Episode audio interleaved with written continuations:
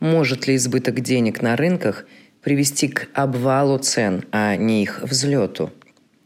Год назад фьючерсы на нефть стоили минус 37 долларов. Иными словами, чтобы избавиться от них и не выходить на получение реальной нефти, незадачливому инвестору нужно было заплатить огромную сумму. Как такое стало возможно? Давайте разбираться. На первый взгляд, даже постановка такого вопроса выглядит странно, особенно когда речь идет о биржевом товаре. Мы привыкли к более естественной картине мира, когда приливная волна от центробанков поднимает цены на все, от акций облигаций до нефти, золота, меди, кукурузы и биткоина. Если и происходят странные вещи, то связаны они как раз с экстремальным ростом, как в мемстоках или чрезмерным оптимизмом в технологических бумагах. Тем не менее, мы живем во времена парадоксов, и приток ликвидности может стать причиной обвала. Да-да, провал цен на нефть в отрицательную зону в апреле 2020 был вызван именно мощным притоком денег в биржевой фонд, инвестирующий во фьючерсы на нефть марки VTI – Фонд называет US Oil Fund. Но как вышло, что следствием активности инвесторов стал не рост цен, а вертикальное падение до минус 40 долларов? Предпосылки. В начале весны 2020 года на рынке нефти случился идеальный шторм – Срыв сделки ОПЕК+, плюс привел к ценовой войне крупнейших производителей на и без того профицитном рынке. Нефти было и так достаточно, но ряд производителей увеличили свое предложение. А с началом локдаунов обвалился еще и спрос, отправивший цены в крутое пике. С комфортных 63 долларов в начале года к концу марта, через три месяца, они тестировали 20 долларов. Нечто похожее произошло во время финансового кризиса 2008 года. Со 145 долларов в середине июля баррель VTI упал ниже 34 долларов к середине декабря, через 5 месяцев. Тогда выходом стало заполнение танкеров, плавучих хранилищ, в которые закачивалась дешевая нефть с расчетом ее перепродажи по высоким ценам по мере восстановления спроса. Так и произошло. Уже в середине 2009-го цена барреля превысила 70 долларов, покрыв все мыслимые и немыслимые расходы на хранение нефти. Разумеется, подобный трюк многие повторили и в прошлом году – Разве что спрос на фоне локдаунов восстанавливался медленнее, и загружались эти хранилища дольше, чем в 2009 несмотря на все усилия ОПЕК. Однако арендовать танкер может не каждый, как и залить туда 2 миллиона баррелей даже по 20 долларов. А заработать легкие деньги хотелось, тем более, что проблем с деньгами для инвестиций не было и до мощных коронавирусных стимулов – и многие такие охотники за дешевизной, недолго думая, решили, что за неимением танкера сгодится биржевой фонд. Выбор биржевого фонда для этих целей был обусловлен тем, что US Oil Fund – это самый большой ликвидный нефтяной фонд. И понятное дело, что неопытные инвесторы выбрали самый популярный инструмент. Но его особенностью было то, что он инвестировал в ближайший нефтяной фьючерс – в отличие от, например, US 12 Month Oil Fund, который покупает в равных долях 12 ближайших фьючерсов, каждый из которых исполняется в своем месяце. И именно потому, что US Oil Fund инвестирует в ближайший фьючерс, к началу апреля просадка в его цене была гораздо сильнее, чем второго фонда. Минус 67% против минус 46%.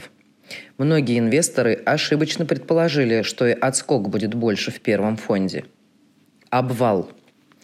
Как обычно, в инвесторах говорила жадность, за что они были закономерно и справедливо наказаны. В прошлом, до апреля 2020 фонду US Oil Fund требовалось всего 4 торговых дня для того, чтобы перейти из заканчивающегося контракта в следующий – Процесс завершался за неделю до экспирации, после чего обычно ликвидность уходит из этого ближайшего контракта в следующий. Так планировалось поступить и в тот раз, завершив роллинг, перекладку, 13 апреля, за неделю до экспирации. В спокойных условиях с этим проблем не возникает.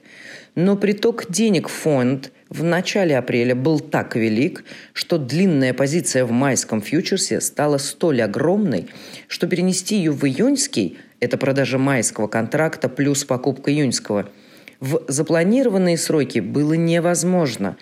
На рынке просто не осталось покупателей на такой объем – Сложно сказать, кто именно продавал фьючерсы в первые дни апреля. Это могли быть производители, которым было необходимо отгрузить излишки нефти, и они готовы были поставить ее на биржу даже по 20 долларов. А могли быть и спекулянты, предвидевшие проблемы. Так или иначе, но закрывать свои короткие позиции они либо не хотели, производители, либо не спешили, спекулянты.